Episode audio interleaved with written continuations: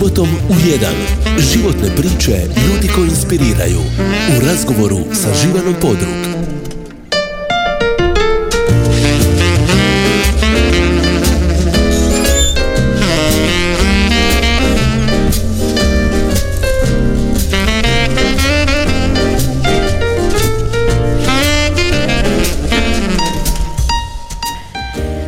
Dobar dan e, poštovani slušatelji. Centar za socijalnu inkluziju Šibenik e, obilježio je prije neki dan 20 e, godina inkluzije u našem gradu. Bila je to negdje baš ovako u lipnju 2003. godina koju ja dobro računam i oduzimam.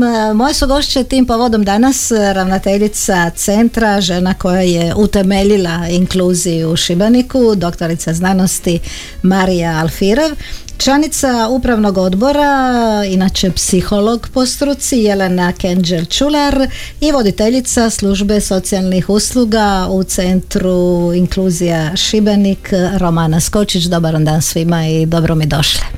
Dobar dan. I čestitam vam ovaj 20. rođendan i Jelena malo se tako približite mikrofonu da vas bolje čujemo. Hvala, hvala. Čestitke. E, o tome ćemo naravno, cijelu emisiju ćemo posvetiti inkluziju, ali Marija, ajmo za početak e, evo, komentirate u prvu vijest koju smo čuli nakon više od šest mjeseci. E, osmero naših državljana vraća se konačno iz Zambije sa svojom djecom. Proživjeli su svega i svašta. I fizički i psihički je to bilo naporno. Što reći nakon svega? Pa što reći? Evo sretno došli i e, jedino e, nekako poruka e, a tiče se i ove naše današnje teme jer mi smo centar koji gradi, razvija uključivost. I ako bismo isključivali bilo koga po bilo kojoj osnovi onda to ne bi bio to ne bi bila ni naša misija niti bi mi mogli drugačije razmišljati. Dakle ti ljudi znači ono sretna sam što su ostvarili svoju želju i što su to mogli bi bili u mogućnosti. I evo što će se vratiti tu i što ćemo imati i četvero djece koja će vjerujem biti u u zadovoljnim sretnim obiteljima. A na nama je na društvu da, da se mijenjamo i da, i da radimo na, još radimo na uključivosti. Evo. Da, svakakvi su se komentari mogli čuti u javnosti, tu se sada ono probudi ono nekako najlošije u ljudima, ali to je upravo to, možda da Jelena isto kao psiholog komentira. Dakle, zašto nam smetaju ljudi koji žele usrećiti neku djecu? Zašto to uopće neko može smetati? Pa u ljudskoj prirodi jest da se boji drugačijeg, to i jest jedan adaptivni mehanizam koji nužno nije loš. E, dobro je da smo oprezni prema novim nepoznatim stvarima, nekad i novim nepoznatim ljudima, to je jedna od funkcija preživljavanja. Ali uz to jako korisno je dobro da i uključimo nekad razum i raciju i da sami sebi možda odgovorimo baš na ovo pitanje zašto mi smeta, šta to mene dira što je u razredu mog djeteta dijete drugačije boje kože. Jel to ima ikakve veze uopće sa mnom? Jer to na, ugrožava li to na ikakav način moja prava? Da, to je ono osnovno pitanje, jel tako? Ugrožavaju li oni mene? Ne ugrožavaju. Pa zbog čega onda bi meni to smetalo? A smeta nekima smeta. Jel? Pa nekima smo, smeta, da, Imali smo vrlo ružne primjere, ali to nije tema naše emisije, ali željela sam s vama prokomentirati s obzirom da ste eto te struke, a da na neki način i radite taj posao. Marija Firev, znači prije 20 godina mi smo na ti pa ćemo biti na ti, ne možemo sad glumiti da smo nešto na vi. Ovaj, radila si u centru Šubićevac, socijalni pedagog, jel tako?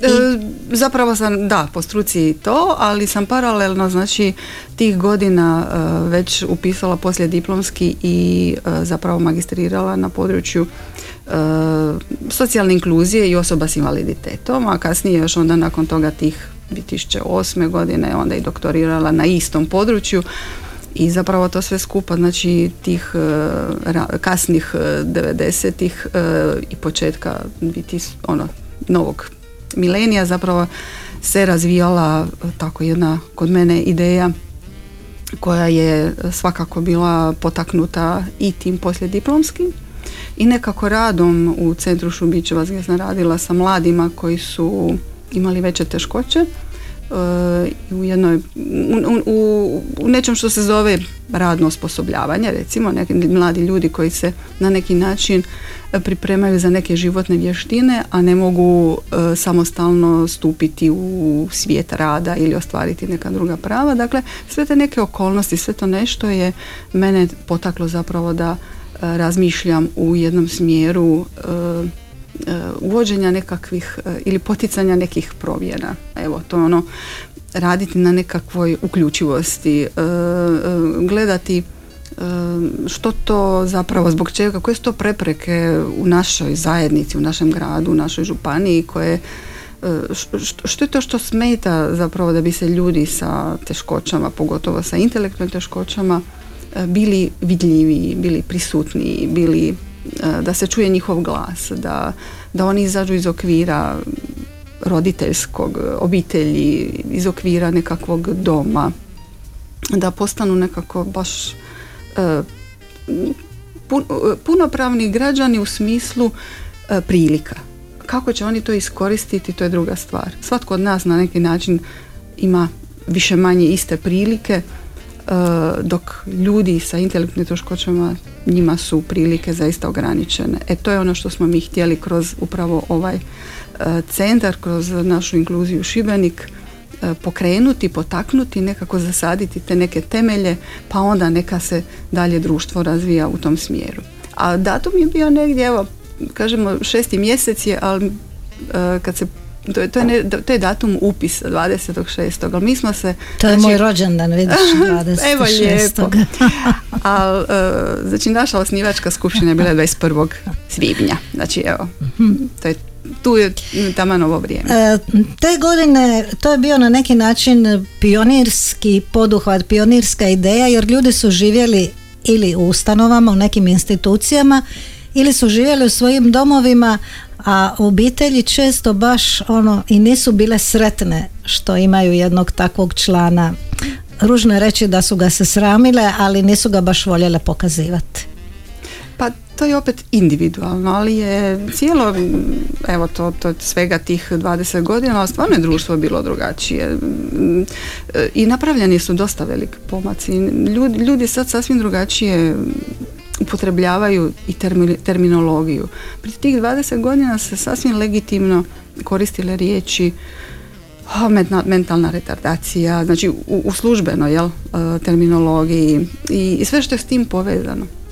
I sama ta jedna e, stigmatizirajuća znači terminologija je oblikovala društvo. Jel? Kad nekome kažeš. I danas se, danas se jako puno koristi kad se hoće nekoga uvrijediti koriste se upravo takve riječi. Da, retardiran si. Da, da, nažalost. ali da, nažalost. jel? Ili kao što kažu, da, kao što kažu autističan si. Da, da, ali to je, da. Da, ružno. Mhm. Evo, vratit ćemo se mi na te prve dane. E, Jelena, kako ste vi došli u vezu s inkluzijom? Danas ste član upravnog odbora, ne radite aktivno inkluziju, ali kažete nikad se niste makli od od inkluzije, ni inkluzija iz vas vjerovatno. Da, i jedno i drugo je istina. Evo dok je Marija pričala o svojim počecima, ja jesam razmišljala o svojima. Ja sam se zapravo u tom crvenom neboderu pojavila skoro pa slučajno. Oni su trebali nekog, ja sam trebala posao, pa smo se išli vidjeti možemo li se mi tu naći. To jutro, jedno jutro sam bila na razgovoru, drugo jutro sam već radila i, i od tad nisam zapravo nikad aktivno otišla. Oni mi više ne daju plaću, u toj mjeri nisam aktivna tamo, ali smo često u kontaktu i korisnici inkluzije i dalje me poznaju i dalje sam i s njima u kontaktu i s ovim stručnim dijelom. E, zašto se nisam mogla maknuti? Zato što e, mislim da je nekako za sve nas u pomagačkim strukama e, svako novo znanje, svaka nova edukacija nešto što vrlo lako uklopimo i u svoj osobni život. Kad naučite o inkluziji, kad naučite pružati podršku ljudima, kad naučite što to je filozofija inkluzije, onda vi kad dođete kući, vi ste i dalje sa svojom obitelji, sa svojim e, društvom u inkluziji. Ne možete to baš ugasiti sad. Ovaj. Nismo tehnička Da, ono, ne radite na šalteru pa sad e. zatvorili smo šalter i idemo kući, jel? Da. Kaže Marija jednu rečenicu koju sam upamtila, nadam se da će dobro ponoviti. Mi smo stručni ljudi koji promišljeno rade na promjeni društva. Šta mislite Elena, koliko ste uspjeli promijeniti društvo u ovih 20, 20 točno godina? Od kad ja pratim posljednjih desetak ispada e, promijenio se stav društva. Promijenio se makar u dijelu da više nije, zna se da nije društveno poželjno nekom reći da je retardiran. E, makar se ljudi iz nekakve važno je da se ta društvena svijest e, promijeni u smislu šta se ne smije šta, šta ne želim pa ćemo onda ići prema tome šta želim i šta se smije u tom smislu se je promijenilo e, evo pričat ćemo kasnije o zapošljavanju, o podršku i uopće o suživotu sa drugačijima i različitima. Ljudi su benevolentniji, spremniji su prihvatiti da je neko u njihovoj blizini drugačiji ali to svakako jest početak, ali ono, i početak je važan. Ja. Da, sve počinje prvim korakom. Idemo malo svirati, evo po vašoj, e, baš po vašem izboru Jelena, mislim ovako, jedna pjesma koja puno govori o ovome o čemu mi danas pričamo, Imagine John Lennon.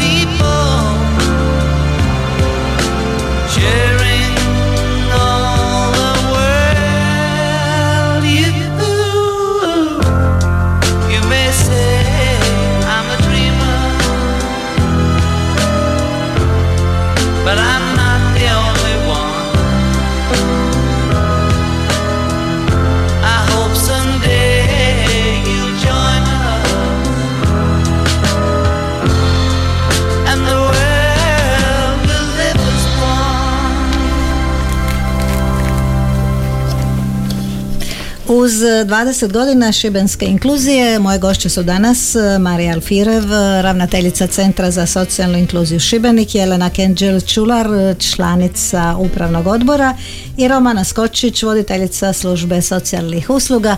Malo smo se prisjetili početaka. E, Marija, trebalo je za početak pronaći te ljude.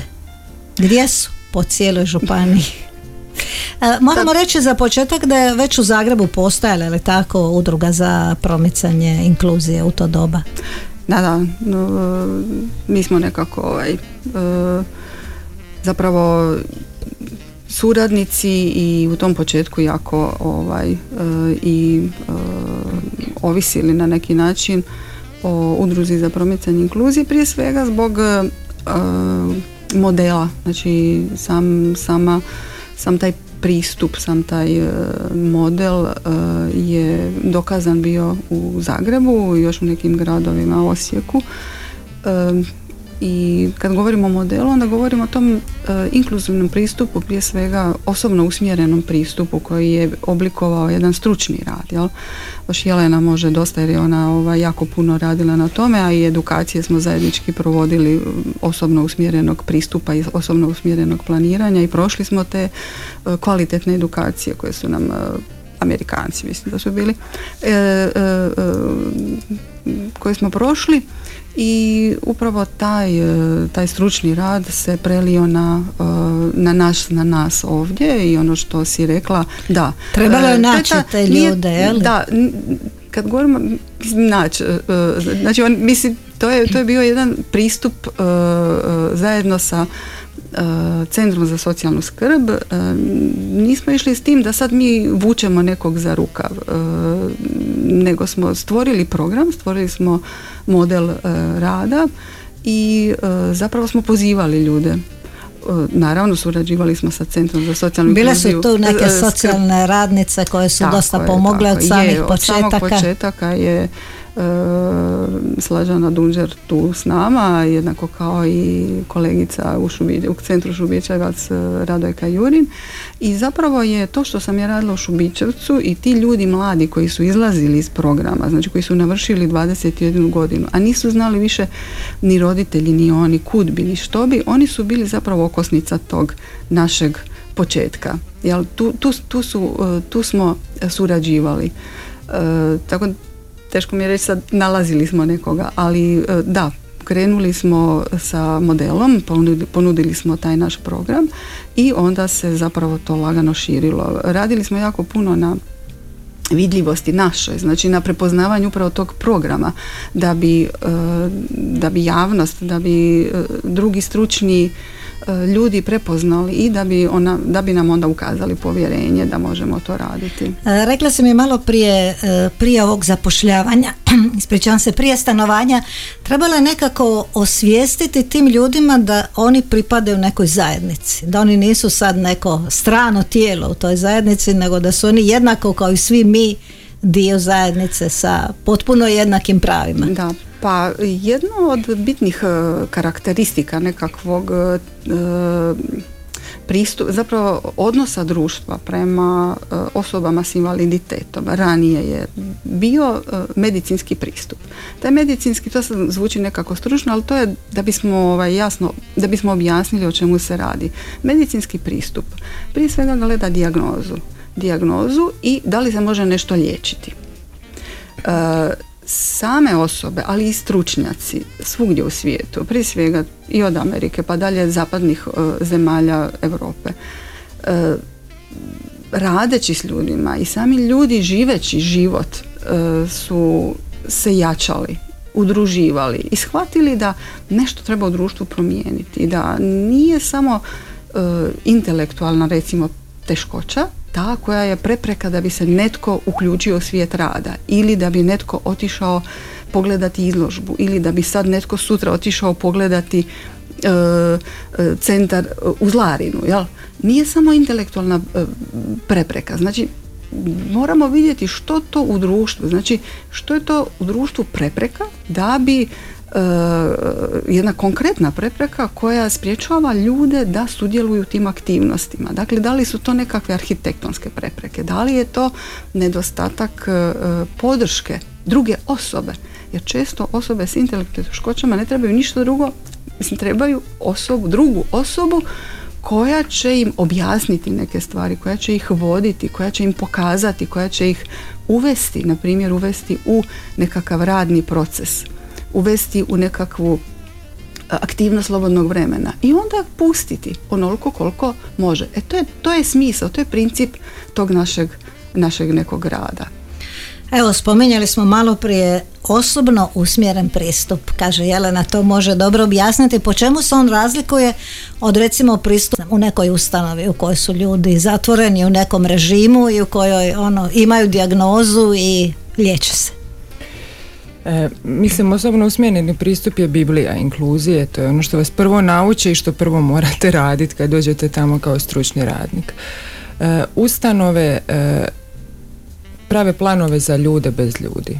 To je osnovna razlika. Osnovna e, osobno usmjereni pristup je pristup podizanja kvalitete života čovjeka u dogovoru s njim uvažavajući njegove ukratko, znači uvažavaju se njegovi potencijali, uvažavaju se njegove prepreke, čovjek se senzibilizira, informira i o svojim mogućnostima i o svojim preprekama, ne dižemo mi pri izradi osobno usmjerenog pristupa čovjeka na pijedestal, on je samo šef svog života i dalje. E, i aktivira se nužna socijalna mreža koja je zapravo kad razmislite svakom od nas potrebna da bismo bili sretni ovaj, i zadovoljni u životu samo što je možda vi ili ja puno lakše aktiviramo. Tako to su nekakve ključne razlike, to jest jedan e, način zapravo organizacije života koja ljudima sa intelektualnim teškoćama nedostaje jer je u današnje vrijeme još jako puno tih ljudi zapravo došlo iz institucije. Mi smo proces deinstitucionalizacije tek zagazili i većina naših ljudi nije e, imala osviještenu mogućnost da govori o svojim potrebama i da uopće e, ima mogućnost da ispunjava svoje potrebe, niti ima iskustvo kako to napraviti na društveno prihvatljiv način. Je li tu sad dolazi do onog termina samozastupanje? Da, da, da, da. To je, to je ključno na neki način. Uz znači, taj osobno usmjereni pristup podrazumijeva jačanje zapravo osoba s invaliditetom na način da različitim znači, načinima e, e, osoba osvijesti da ona može upravljati svojim životom, da može reći što želi. Ali istovremeno e, da radeći tako nešto i preuzima odgovornost. Preuzima odgovornost za svoje izbore. Jedna od bitnih je razlika tu, mada je jako još prisutna jedna e, kod roditelja pogotovo jedna i opravdano i razumljivo je. Znači bojazan e, da li dijete koje ima teškoće veće ili manje e, može donositi odluke u svoje ime. Samo zastupanje govori da svatko, svatko na svijetu, svaka osoba može donijeti neku odluku bez obzira na teškoće odnosno ovisno o teškoćama. Znači netko će donijeti, netko kadar i može donijeti odluku o tome što će jesti. Ali to, to, treba čovjeku reći. Ti možeš donijeti tu odluku što ćeš ujutro jesti ili što ćeš obući. A netko će moći donijeti odluku o tome gdje će živjeti. Netko može e, donijeti odluku o tome što će raditi. Bez obzira što ima intelektualne teškoće recimo. I pri tome ima pravo na podršku. To je ona bitna ima pravo, ali ima pravo i pogriješiti, ali ima pravo i ima odgovornost. To je ono što je povezano. Da, kao što je lijepo um, kolega Joško Antić pišući seriju tekstova o inkluziji rekao mogu reći sve što hoću i sve što neću. Da, upravo tako. da, idemo malo svirati. Rekli ste da je Detur, uh, ova pjesma daleko, je li tako? Vaša himna, zašto? Jelena. Evo, Jelena. pa postojalo je jedno ovak, dosta izazovno razdoblje unutar same organizacije inkluzija. Inkluzija je i dalje sama po sebi izazovna i poruka te pjesme da je nešto daleko, a da je sve jedno blizu i da, da idemo prema tome nešto što nas je u tim danima znalo podići, pa eto, to nekako ostalo i danas. Eto, neka bude detur po izboru mojih gošći iz Centra za socijalnu inkluziju Šibenik.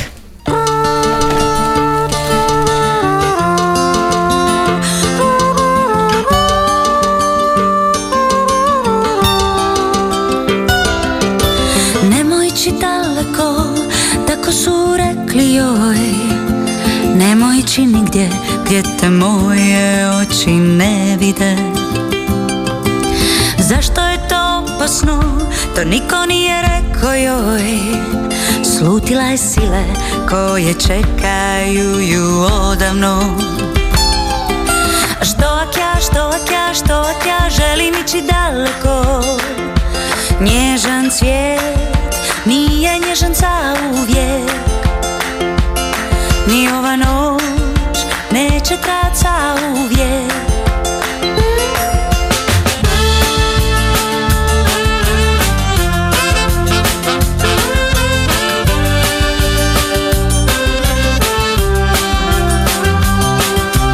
Metala se valove, tako joj rekoše Ne dirai lavar, sve dok spava, ureduje zašto je to opasno?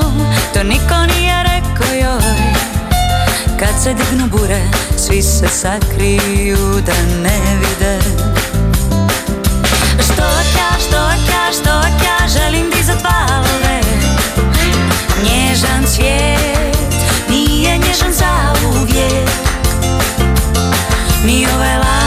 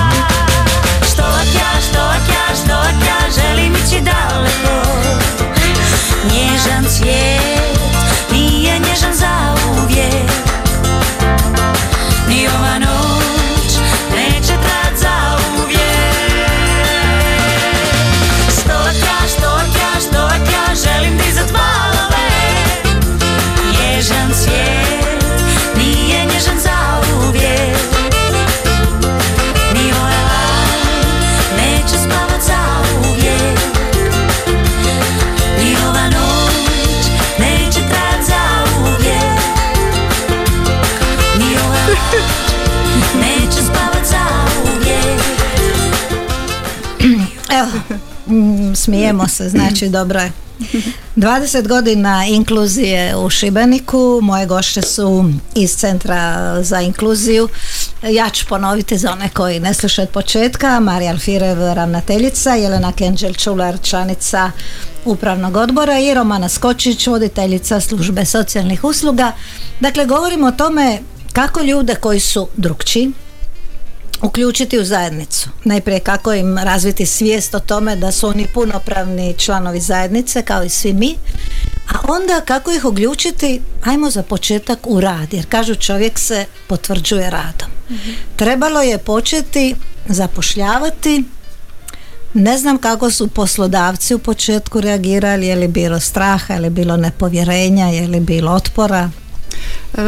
Pa evo, kao što si rekla, znači to je, taj naš rad je specifičan jer, jer s jedne strane on, e, on, on, on obuhvaća e, stručan rad s ljudima, znači kojima pružamo podršku, ali e, i ovo drugo, jel? za razliku od nekih drugih možda ustanova, institucija ili nekih škola i nečeg drugog, e, paralelno radimo i sa društvom. Znači sve ono što predstavlja društvo, to su istovremeno i poslodavci, to može biti, to mogu biti mediji, to ra- rad sa javnošću, sa, sa građanima, e, sve, sve u, smje, u, u, u smjeru i sa, sa idejom da e, ljudi sa intelektualnim teškoćama, ljudi s invaliditetom nađu svoje mjesto i da budu zaista prihvaćeni u onoj mjeri u kojoj su prihvaćeni drugi ljudi. E, rad je prije svega zaista jedan ključni, ključno područje ljudskog života i ljudi ako ne žive e, u, svo- u zajednici, ako se ne pruži prilika, e, ljudi s invaliditetom, a današnje statistike još uvijek pokazuju da su ljudi s intelektualnim teškoćama na- n- po broju najviše, e, da je najviše tih ljudi nezaposlenih. Najviše. Znači među osobama s invaliditetom upravo ljudi s intelektualnim teškoćama najteže nalaze posao na otvorenom tržištu rada. I to je bilo ono naš nekakav e, prepoznati problem i onda smo krenuli, da, morali smo ovaj, e, raditi i, i s poslodavcima i sa javnosti i sa svima kako bi upravo e, te prepreke koje su postojale pomalo rušili. Jel? To ni danas nije idealno, ali, ali malo po malo te stvari idu na bolje. Tko je prvi pružio ruku nekako? Ko, s kim Pa- ste prvim uspostavili E, suradnju? dosta ih je bilo, dakle tih godina, prvih od 2007. godine smo krenuli, znači ono dosta nam je taj program bio važan i stvarno smo krenuli tada s programom e, zapošljavanja. E, e, DM Dr- Droger i Mark, oni, oni su bili poslodavac, oni su dugo i bili poslodavac onako godine za zapošljavanje e, osoba s invaliditetom i stvarno smo mi u sve četiri ili četiri poslovnice su naši ljudi e, radili putem radnih aktivnosti i mislimo da je to bila jedna jako, jako dobra suradnja. Tada smo tih godina i sa jedriličarskim klubom Val smo surađivali. Sjećam se, da. Sjećam se. Jako je bilo isto ovaj, e, e, dobra i ugodna suradnja. Mislim da je bila e, fotokopiraonica koja nam je negdje u susjedstvu fotospektar, mislim da se zove, pa onda još neki odvjetnički urodi, još neke, još neke mi- mislim da je bila matica e, knjižara je bila, jel da, knjižara. Knjižara Dakle, Matica, da, da. Dakle, e, Kuglana Šubićevac s kojom i dan danas, ali tamo su isto naši ljudi. Možda sigurno ću sad zaboraviti nekoga, I gradska ali knjižnica Jure Gradska, tako da. je i tamo smo imali suradnju i evo, evo baš, baš je bilo razgranato. Pa onda Azimut. E, onda smo došli znači sada u ovom nekakvom novijem našem ovaj razdoblju, sada zaista možemo pohvaliti ove poslodavce kojima već e, dosta dugo u toj Azimut Da, i koji su i priznanja dobili na Da, i Merkur osiguranje. Nacionalni park E, Krka. Nacionalni park Krka gdje radi i, i osoba e, naša Marijana putem ugovora o radu, dakle ona već dugo radi ugovorom o radu, a mi joj pružamo stručnu podršku, a i pružamo stručnu podršku i njenim kolegicama i tako da je to, to je ono što oblikuje upravo ovaj program zapošljavanja uz podršku. Pružamo podršku i jednima i drugima. Jelena, kakva su vaša iskustva kad je riječ o zapošljavanju s podršku? I malo prije smo pričali o toj nekoj obostrane dobrobiti. Dakle, na dobitku su i osobe koje rade, ali čini mi se da je na dobitku i sredina u kojoj rade. Pa vidite, e, ja sam tu prema radu dosta ovaj, stroga, ja mislim da u radu i moramo biti svi na dobitku, nije to dječja igra, mislim. Radi ne bi trebao biti humanitarna djelatnost, kakvo se nažalost kad su u pitanju zapošljavanje osobe s invaliditetom, pogotovo osobe s intelektualnim teškoćama predstavlja. Naš cilj je da osoba koja je zaposlena, što je Marija spomenula, ima pravo biti zaposlena, ali ima i svoje radne odgovornosti i treba ih izvršavati, treba na kraju krajeva dobiti otkaz ako, ako to ne izvršava, izvršava jednako kao vi, vi ili ja. E, ono što je važno e, mi kao psihologu je da razumijemo e, da je odrasla dob vrijeme rada. To je razvojni zadatak odrasle dobi. Mi radimo s odraslim ljudima. I, i, i, upravo zato je taj rad važan. Rad jedin, to je jedina aktivnost koja omogućuje da vi u punoj mjeri i prakticirate samo zastupanje. Jer što meni vrijede moje odluke i moje želje ako ja nemam novca da ih ostvarim. Rad je sredstvo ostvarivanja nekih želja koja imamo. Da, i malo prije smo isto tako zaključili, e, ne smijemo gledati ovo što je sad Jelena rekla, nećemo zaposliti nekog iz sažaljenja, isto tako ne smijemo gledati na osobe s teškoćama kao na neke idealne osobe. Oni su sada divni, krasni, topli, dobronamjerni, oni imaju vrline i mane kao i svi mi i tako se prema njima treba i ponašati, jel tako? Da, pa to, to, to je zapravo, to je nekakav princip i... I to je uključivost. I, i to je uključivost, jer e, reći sad mi radimo nešto tu romantično, ne, ne, ono što si rekla stručno, zaista radimo na uključivanju, mijenjanju društva i pružanju prilika, a to pretpostavlja zaista odgovornosti svih nas za sve ono što radimo, donosimo odluke i sno- snosimo posljedice tih svojih odluka, bilo Da. tko da je u pitanju. Tako je, ako ne radiš dobro, ne Tako radiš je, dobro, da, dobit ćeš da, otkaz, da. je li? Jasno, da, ne, nitko te neće za- ostaviti jer zbog tog što se, ne znam, svađaš s kolegama, zato što si nepristojan, ne dolaziš na vrijeme, to pravila tu vrijede za sve. E, imamo li neke brojke koliko danas ljudi radi ili koliko je ukupno ljudi prošlo kroz ovo zapošljavanje uz podršku? Kod nas, Da. e, pa e, e, prošlo je sigurno više. Ja, ja sad nisam pripremila sad tu konačnu Dobro, brojku, dobro. recimo negdje možda je čak nekih 30 ljudi koji je prošlo kroz nekakav oblik e, zapošljavanja i podrške, zapošljavanja uz podršku, sada ih je negdje mislim da jedno, možda čak romana će sjetiti se tog broja, možda će možda bolje kasnije reći, uh, ali u svakom slučaju negdje do desetak ljudi trenutno uh, je uključeno u, u neki oblik zapošljavanja, bilo putem ugovora o radu ili što se tiče nas, jel, Centra za socijalnu inkluziju Šibeni. Sad mi pada na pamet, podsjeti me, bila jedna modna revija na kojoj smo bile ti i ja mhm. dole ispred mm liječnice, šta je to bilo?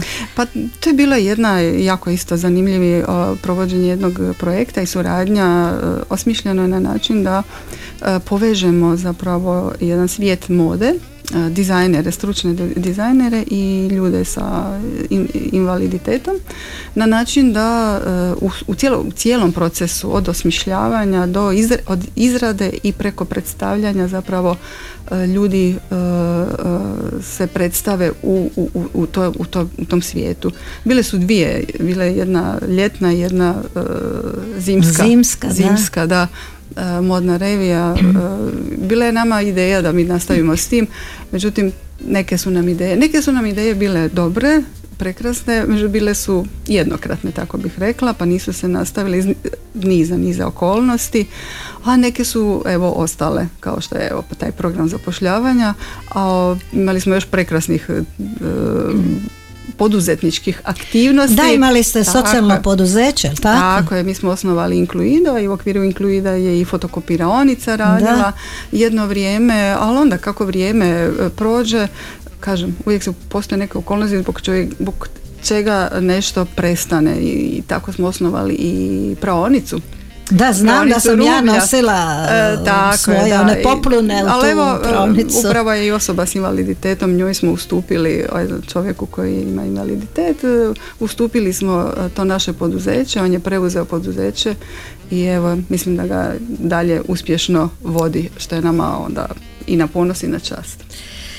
Evo, mi ćemo još malo svirati po Romaninoj sada želji, po Romaninom izboru koja će nam se uskoro pridružiti. Pjesma se zove Šteta, šteta, šteta, a ovaj bend koji izvodi grupa koja izvodi se zove Idem e, ili nešto tako, nije baš Romana zadovoljna ovim mojim objašnjenjem, ali uglavnom idemo slušati.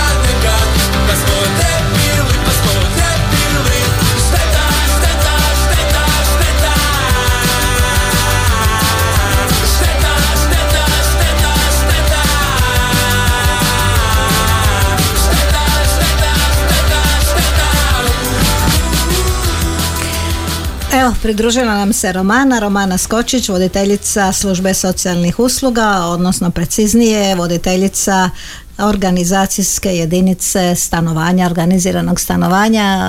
Kad sam ja rekla da je grupa Idem, onda sam odmah vidjela po romani da sam nešto rekla krivo, pa da sad čujemo koga smo slušali romana. Slušali smo Bog pozdrav svima, slušali smo Antuna, on je, a ovo je njegov samostalni, samostalni album je sada izdao, ali pjeva u nekoliko jako dobrih bendova, tako da ništa. A što je ovo idem? Ovo idem? To je njegovo umjetničko ime. Aha, to je njegovo umjetničko ime, dobro.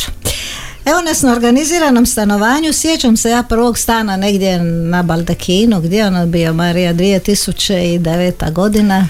Je, 2009. E, godina, da bismo bili tu precizni, onda trebamo reći da je upravo uh, udruga za promicanje inkluzije Zagreba ta koja je tu na našem području to pokrenula, odnosno zajedno s nama, jel? Mi smo, mi smo provodili, ali oni su bili ti koji su uh, preko kojih je išlo, jel? Uh, upravo taj program stanovanja, a ono što smo se i mi neki dan iznenadili, zapravo i posvijestili da taj prvi stan na Baldekinu, jel?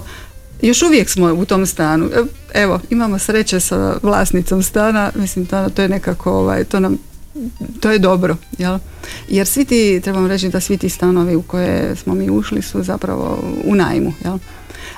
Te godine e, smo krenuli zapravo sa deinstitucionalizacijom i to je bila ona e, poanta, znači da se ljudi koji su dugo živjeli u institucijama, bilo kojim koje imamo, znači to su i od Stančića, od e, Centra Zagreb, za rehabilitaciju Zagreb, bilo ih je puno, jako ih puno, još uvijek ima, ali neki su se potpuno deinstitucionalizirali kao što je na primjer centar Ozalj. On je, znači cijeli centar koji je bio jedna ustanova zatvorenog tipa, ona je cijeli je deinstitucionaliziran i svi ljudi zapravo žive u, uh, u, stanovima, jel? neki su stanovi uh, u Karlovcu je to, znači neki su stanovi uh, i Ozlju, neki unajmljeni, neki su od grada, vlasništvo države i, a ovdje su ljudi nama došli prvi iz uh, Bratskog doca jer se tada bratski dolac uh, deinstitucionalizirao.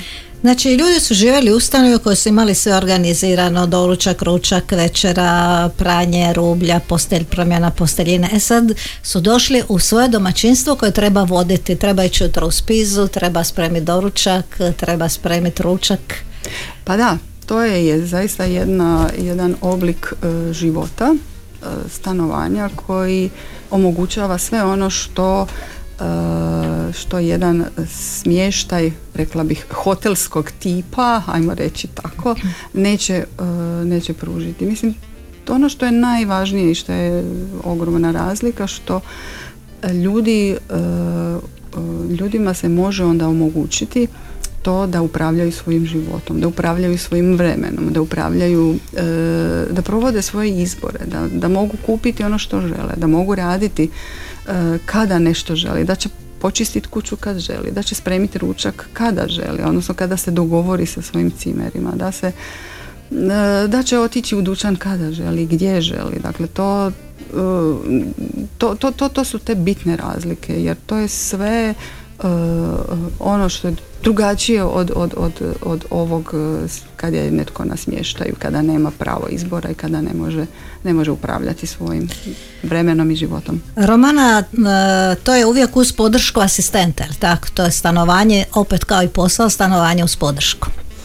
Da, eh, organizirano stanovanje je usluga stanovanja u kući ili stanu uz povremenu ili stalnu podršku asistenata. E, asistent je tu nekako najbliža osoba e, koja pruža direktnu, e, neposrednu podršku osobama, ali naravno i mi drugi stručni radnici pružamo podršku, pa tako uz mene tu je i zastupnica osoba s intelektualnim teškoćama i zapravo nekako timskim radom promišljamo o potrebnoj razini podrške. Naravno, ta razina podrške se može i povećavati i smanjivati, ovisno o trenutnim životnim, zdravstvenim ili bilo kojim drugim okolnostima. Da, nekom treba stalno podrška, nekom treba podrška određeno vrijeme ili određeni broj sati u danu ili određeni broj dana.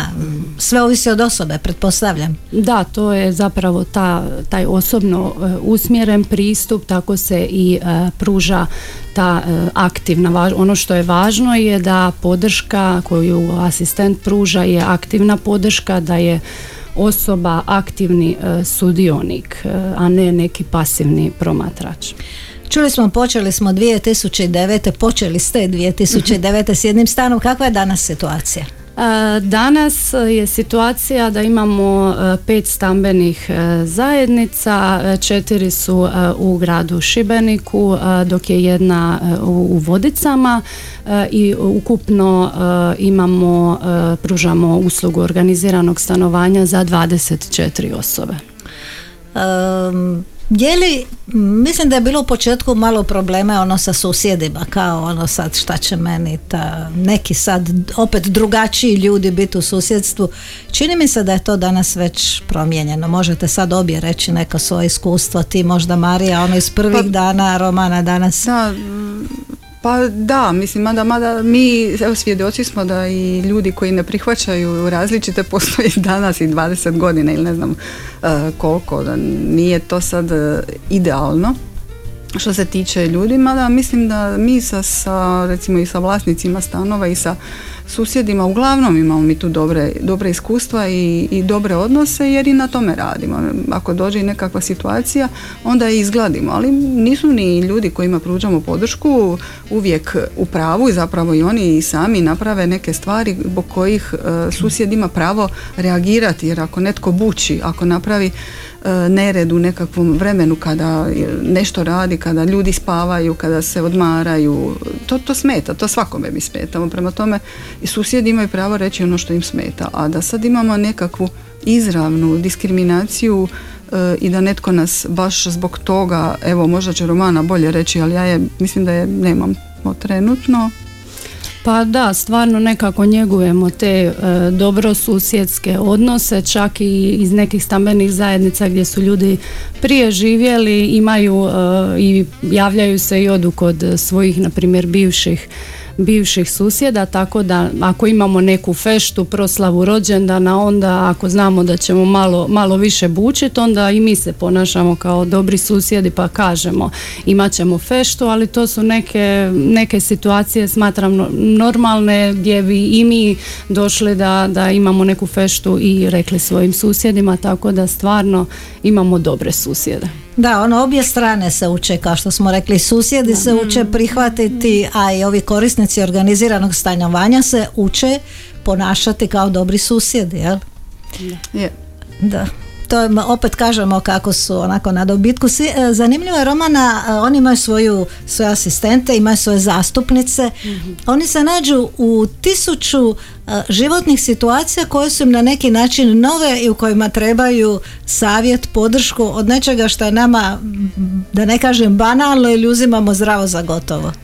Pa da, nekako svaki dolazak na posao je no- novi dan i nikad se ne može znati što, što taj dan nosi. E, tako da stvarno nađemo se u različitim situacijama gdje našim ljudima, ali ponekad i asistentima je potrebna podrška u, u nekim novim situacijama i nekim novim, nazo- možemo ih nazvati problemima, ali ja bih htjela nazvati situacijama u kojima e, se nađemo, tako da stvarno je ponekad jako izazovno, e, moramo biti jako kreativni i nema jednog dana da je isti kao onaj prethodni. I nema ono stavi ključ u bravu i ajde kući. Nema. tako. Evo imamo još desetak minuta pa ćemo svirati žv, je li za za žv, Žv. dakle želim, a mi želimo ovo društvo koje, koje je uključivo.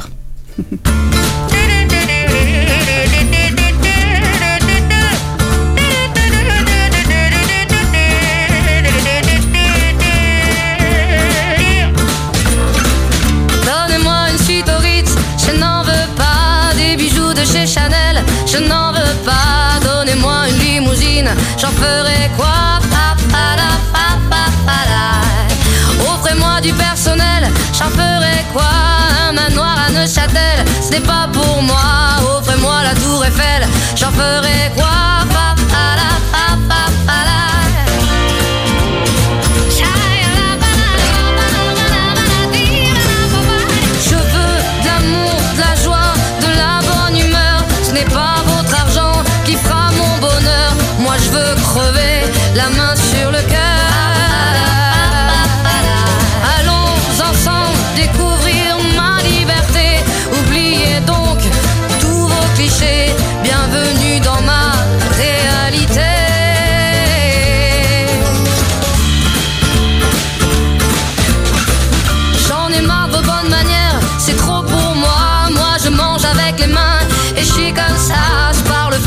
Je suis franche,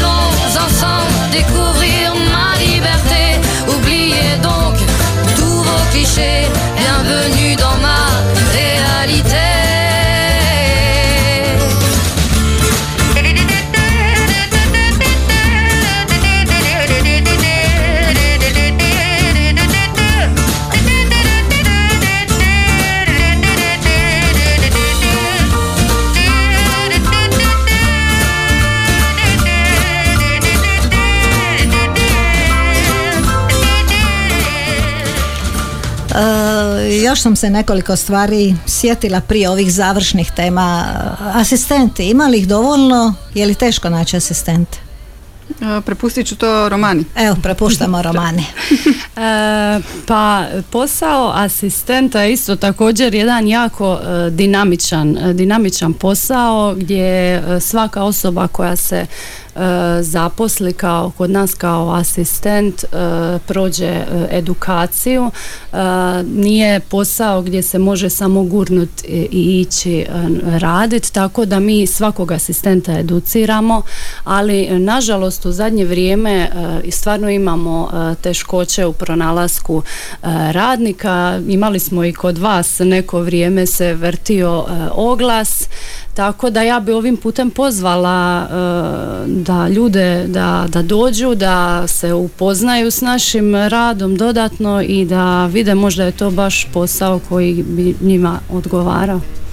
A volonteri, znam e, prije neki dan kad su se dijelila priznanja, dodijelili ste za neki volonterski rad. Ima li kod vas mjesta za volonterski rad i ima li volontera? Pa ja pa, e, ne baš toliko. Mislim da je ovo jedan specifično. Ovo je, mi smo prije svega pružatelj usluga. Kao pružatelj usluga onda e, je naglasak i na stručnom radu, a s druge strane i na jednom plaćenom radu. To, I e, ljudi koji pružaju podršku zaista moraju biti educirani. Stoga jedno povremeno, znači pružanje nekakvih volonterskih e, volonterskog doprinosa u samim nekim ovim konkretnim našim e, uslugama e, teško se pronalazi, ali volonteri su nam tu dobrodošli uvijek ili kao ne znam za nekakve projektne aktivnosti kada provodimo određeni projekt pa e, stručne skupove, okrugle stolove ili nekakve e, akcije organiziramo, onda su nam zaista volonteri e, dobrodošli. Ovi su volonterski doprinos je zaista bio ljudi, stručnih ljudi gdje smo imali, ne znam, i koje u kontinuitetu nam e, pomažu volonterski, ali ne u konkretnom radu sami sa samo ljudima, nego nekakvi uredski poslovi ili neke druge stvari. Tu, tu, tu imamo e, dobrodošlih, e, tu, tu, tu su nam do, volonteri dobro došli. Znam da je priznanje za volonterski rad primila i Biserka Schmidt koja je Je, profesorica kuhanja pa me je, to da, da, da, podsjetilo da, ste imali kako inkluzivnu kuhinju, Kuhinju. prije neki dan. Pa da, da, to je e, evo u okviru ove naše proslave 20, e, 20 godina rada je, mi smo ranije sa, sa gospođom Biserkom Schmidt smo uspostavili suradnju kroz jedan projekt gdje nam je, smo radili zajedno na jednom programu, programu ugo- ugost- e, obrazovanja, obrazovnom programu za pomoćne poslove i evo sada se to nastavilo baš kroz njen volonterski doprinos kroz e, ovu inkluzivnu kuhinju i to je bilo jako, jako dobra suradnja. E, Neizbježno pitanje je novac i prostor. Sjećam se da si muku mučila s prostorom, danas ste u crvenom neboderu, kako je, ajmo pitati Romanu, ne došla, Pa da. a pa ćeš. Ja bi možda, možda se osvrnula na stambene zajednice, a da Aha, Marija kaže Aha, ovaj dobro. drugi dio. E, problem na koji nailazimo su na primjer stambene sta- stanovi. E, mi e, uslugu pružamo u unajmljenim e, Šibenik je turistički grad. e, često se dogodi da kad u- ulazimo, kad želimo otvoriti jednu stambenu zajednicu, moramo proći, moramo prvo pronaći stan. E, onda moramo proći taj postupak licenciranja, znači da trebamo udovoljiti svim uvjetima koji se stavljaju pred nas kao pružatelja usluga i onda je i sam e, samo seljenje osoba koje često, često tu promjenu treba, treba vremena i, i da prihvate. Tako da bi ja eto istaknula e, taj problem e, da nemamo osigurane e, stambene zajednice. Da, jer svi čekaju ljeto kada će cijene narasti u nebo iznajmljivanja. Možda ću glupo pitati, postoji li mogućnost da kupite neki stan ili kuću ili... Pa e, sve postoji mogućnost, znači postoji mogućnost i kupovine, dakle postavili se nekakvi evropski natječaj koji će to omogućiti, međutim to su natječaji, znači moramo moći proći na natječaj, E, treba odgovoriti na sve zahtjeve nekakvih natječaja, dakle to je nešto što ne pada s neba, ok, a s druge strane sami po sebi mi, mi smo neprofitna organizacija i mi ovisimo znači i o proračunskom novcu i, i o projektnim novcima. Ono š, dakle, evo, prole- razgovaramo ovdje već tih skoro sat vremena i, e, ali ja ću završiti u jednom malo tonu, jednim rečenicama ili riječima koje nisu romantične koje nisu ni malo ni ugodne ni lijepe, ali zaista mi kao pružatelj usluga, mi smo sada i povezani u Savez pružatelja usluga organiziranog stanovanja. I ono što doživljavamo u zadnje vrijeme od države, od ministarstva i mi- mirovinskog osiguranja i socijalne po- politike je na neki način zapravo jedno financijsko zlostavljanje. E, zašto, zašto to kažem? To je jedna ru- ružna riječ koja se koristi u drugom kontekstu, ali je. E, naprosto e, država svoje, znači pružatelj usluga koji imaju osnivač, financira, pa rekla bih u duplo većem iznosu, više nego duplom iznosu, u odnosu na nas e, nedržavne, znači pružatelje usluga. Što vrlo jednostavno, jednostavnim riječnikom, znači novac koji mi dobivamo po osobi, e, jer smo mi u mreži pružatelja usluga, mi e, odgovaramo ministarstvu, mi moramo poštivati sve zakone koji su pred nama, pozitivne propise koji su postavljeni pred nama, a propisi su jako, jako i strogi i zahtjevni, e, ali država e, ne želi dakle plaćati onoliko koliko je potrebno. I tu vam leži ključni problem. Da. I tu je sad pitanje hoćemo li mi 2024. godinu zapravo uopće nastaviti organizirano stanovanje. Da, pa je sad suvišno ovo moje pitanje o financijama. To vam, da. Da. E, Evropski projekt, dakle mi smo odgovorni sami za evropske projekte i to radimo ili bilo koje druge projekte, ali usluga organiziranog stanovanja, to je, to je odgovornost države. To je odgovornost države. A ona tu odgovornost nije preuzela. E sad, možemo li e, Marija na kraju reći koliko si ti i koliko je inkluzija ispunila misiju i viziju koju je postavila prije 20 godina? Pa to je proces. Ja, ja vjerujem da će se složiti i drugi ljudi, to je proces i kad je nekakav proces nikad ne možemo reći e sad je. Zato, zašto? Zato što se i ljudi mijenjaju, zato što se i mi timski mijenjamo, zato što se svijet mijenja. U 20 godina se puno toga promijenilo. E, e, mislim da smo na, e, ostvarili puno toga i da smo napravili jako puno u, u samom pružanju prilika ljudima e, s invaliditetom, s intelektualnim teškoćama, da smo e, da radimo i dalje na aktivnom mijenjanju e, društva, da radimo na uključivanju, da radimo na poštivanju različitosti, ali proces je dalje i mi smo tu. I na kraju, evo, roman ćemo ostaviti za kraj. Ti drago Romana što se se evo, pridružila inkluziji? Je, jako mi je drago, do 2019. Uh, sam tu, e, ovo je bilo jedno potpuno e, drugačije radno mjesto od kojeg sam prije radila, ali naravno izazovno, dinamično, kreativno i nastavljamo, nastavljamo dalje se educirati i učiti nove stvari. Evo Marija, mislim da ne treba ništa dodati ili možda želiš još nešto? Ništa, možda ono uvod. Šibenik je to. Šibenik je to, to ćemo sad svirati, ali ja ću još jedan put reći da su naše gošće bile Marija Alfirev, ravnateljica Centra za socijalnu inkluziju Šibenik, Jelena Kenđel Čular, evo sad je pozdravljam, ona nam je malo udaljena od mikrofona, koja je član upravnog odbora i naša Romana Skočić, koja je tu najmlađa i koja je voditeljica organizacijske jedinice organizirano stanovanje. Hvala vam puno. Hvala, hvala vama Živana, hvala Radio Šibeniku i hvala svima koji su doprinijeli radu Centra za socijalnu I želim vam još puno uspješnih godina i dobrih rođendana i da ove se e, financije malo, malo poprave. Hvala vama poštovani slušatelji što ste bili s nama. S nama je naravno bila i naša Nataša Cvitan i za kraj nam je jednu pjesmu smo preskočili po romaninom izboru, ali šta ćemo, takav je život. Šibenik je to za kraj.